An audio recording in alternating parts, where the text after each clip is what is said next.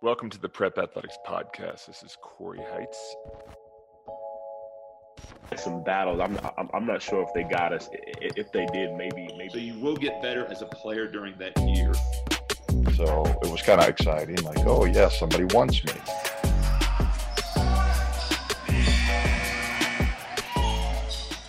Welcome to the Prep Athletics Podcast. In this short episode, this week we're going to answer the question: can international players play basketball at a U.S. prep school? Okay. And the answer to that in short form is yes. So prep schools love diversity within their student body. They love kids from different races, countries, backgrounds, beliefs, socioeconomic situations. They want a diverse pool in their school because they feel that this diversity can really help everybody involved learn more about each other and how other people live. And people have different ideas when it comes to projects, academics, etc. So yes, prep schools love this diversity. And over the course of Prep Athletics being in business, we have placed kids from over 20 different countries into prep schools, to include every continent except obviously Antarctica. So yes, the short answer is prep schools love international basketball players. All right. One thing they bring to this school are kids that speak multiple languages. Prep schools love this. They also might play more than one sport, and they're going to bring a different aspect to the school than, you know, what might be there already. Basketball coaches also like international players as well. Some are really good. All right. You look at the prep school ranks, there's been kids that have come through that have gone to the NBA, to high major college, to academic schools. So the coaches also like the diversity the players bring to the court. Stereotypically, European and Australian players are very fundamentally sound, and that's an attribute there that coaches look at. All right. So they can go to prep school and succeed. Now, what's the process for that? Well, first, if you're international and want to go to a U.S. prep school, you've got to navigate the hundreds of prep schools out there to figure out which ones are the right fit. And yes, this is a plug for Prep Athletics right now, but feel free to reach out to me and I'll let you know pretty quickly if this option makes sense for you and your family or not. If it does, that's where I come in to help you narrow down all those prep schools into the right fitting ones to talk to and kind of see if any of those will work for you, okay? So what do you need to do once you do find the right fitting prep school? Well, one, they're going to ask for a few things.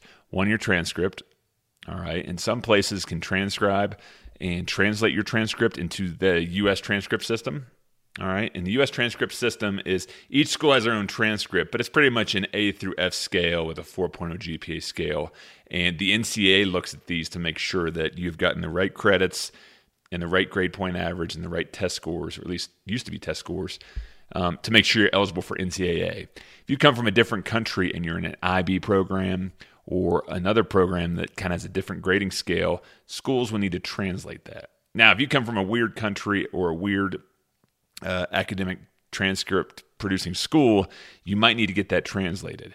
I have a person I work with, and she used to work at the NCAA for years, translating transcripts from the foreign school to an American system to see if they are qualified to play in the NCAA. I have her. She's done great work for a lot of my clients that come from foreign countries. So if you ever need help with that, please let me know. I can absolutely connect you to her, as she has now left the NCAA and works as a consultant for individual students and college programs. Okay. So one, get your transcripts translated. And if you have good grades, it's going to bode better for you. Two, if you come from a country that English is not the first language, you'll most likely need to take the TOEFL test or a Duolingo test. And these two just check to see what your ability is. Some schools have minimum standards for what your TOEFL score needs to be. Others, same for the Duolingo. Some, if you interview well, that will be just fine as well. Okay, but speaking English and being able to survive in a prep school classroom are going to be very important for you as an international player. Also, international players I've brought over have done really well, and one of them, named Louis Tang, came over from Taiwan and took an entire year off of his high school basketball playing career to learn English. After that sophomore year of just learning English, he was very proficient, went to a school in Washington, D.C. for 2 years, and now he's playing for VMI, which is D1 on a full ride, and it's a very good academic school. So that's a kid that had zero English and now he's playing D1 for free at a high academic school. So it can be done, but schools will want to make sure you can survive in the classroom. And lastly, the big thing is financial aid, right? A lot of prep schools in the past have used Chinese full-paying students to help fund their school.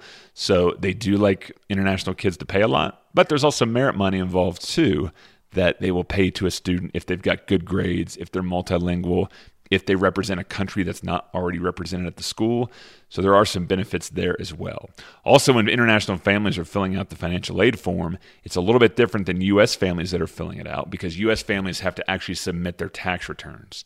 Now, they don't require, these prep schools do not require international families to submit their tax forms. It's just kind of a trust thing. So what I find works best with international families is just putting out a flat cost. Like, hey, this family can pay $30,000. Does that work for your school or not? And the family will have to fill out financial aid, but schools kind of know real quickly what number will work for them with a kid based on their academics, what they bring to the table, and their athletics. A couple big-time kids that Prep Athletics has worked with over the years is Philip Abraca.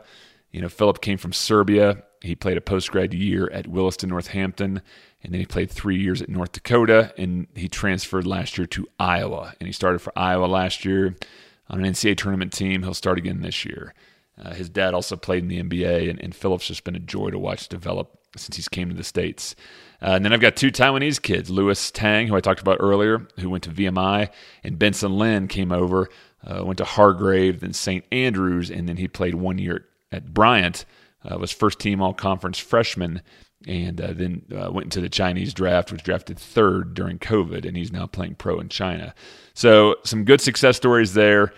Some other of my foreign players have done other great things as well. I'm not going to get into all that here. You can check the website to see where these kids have ended up, but it's just the schools love international. I love connecting kids from international countries to the right-fitting prep schools because they learn so much here playing the U.S. style of ball, the U.S. culture, the academics, and they usually always are very happy with their experience. So if you got any questions about attending a U.S. prep school and you're international, feel free to reach out to me.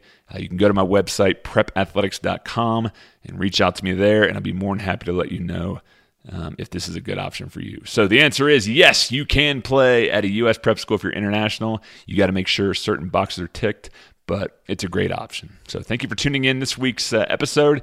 If you like this and want to subscribe, I'm on all the major podcasting platforms, as well as subscribe to the channel on YouTube. And you can go on the website, prepathletics.com, sign up for the newsletter, and reach out to me on there or Twitter. Thanks so much for tuning in. This is Corey Heitz of the Prep Athletics Podcast. We'll see you next time.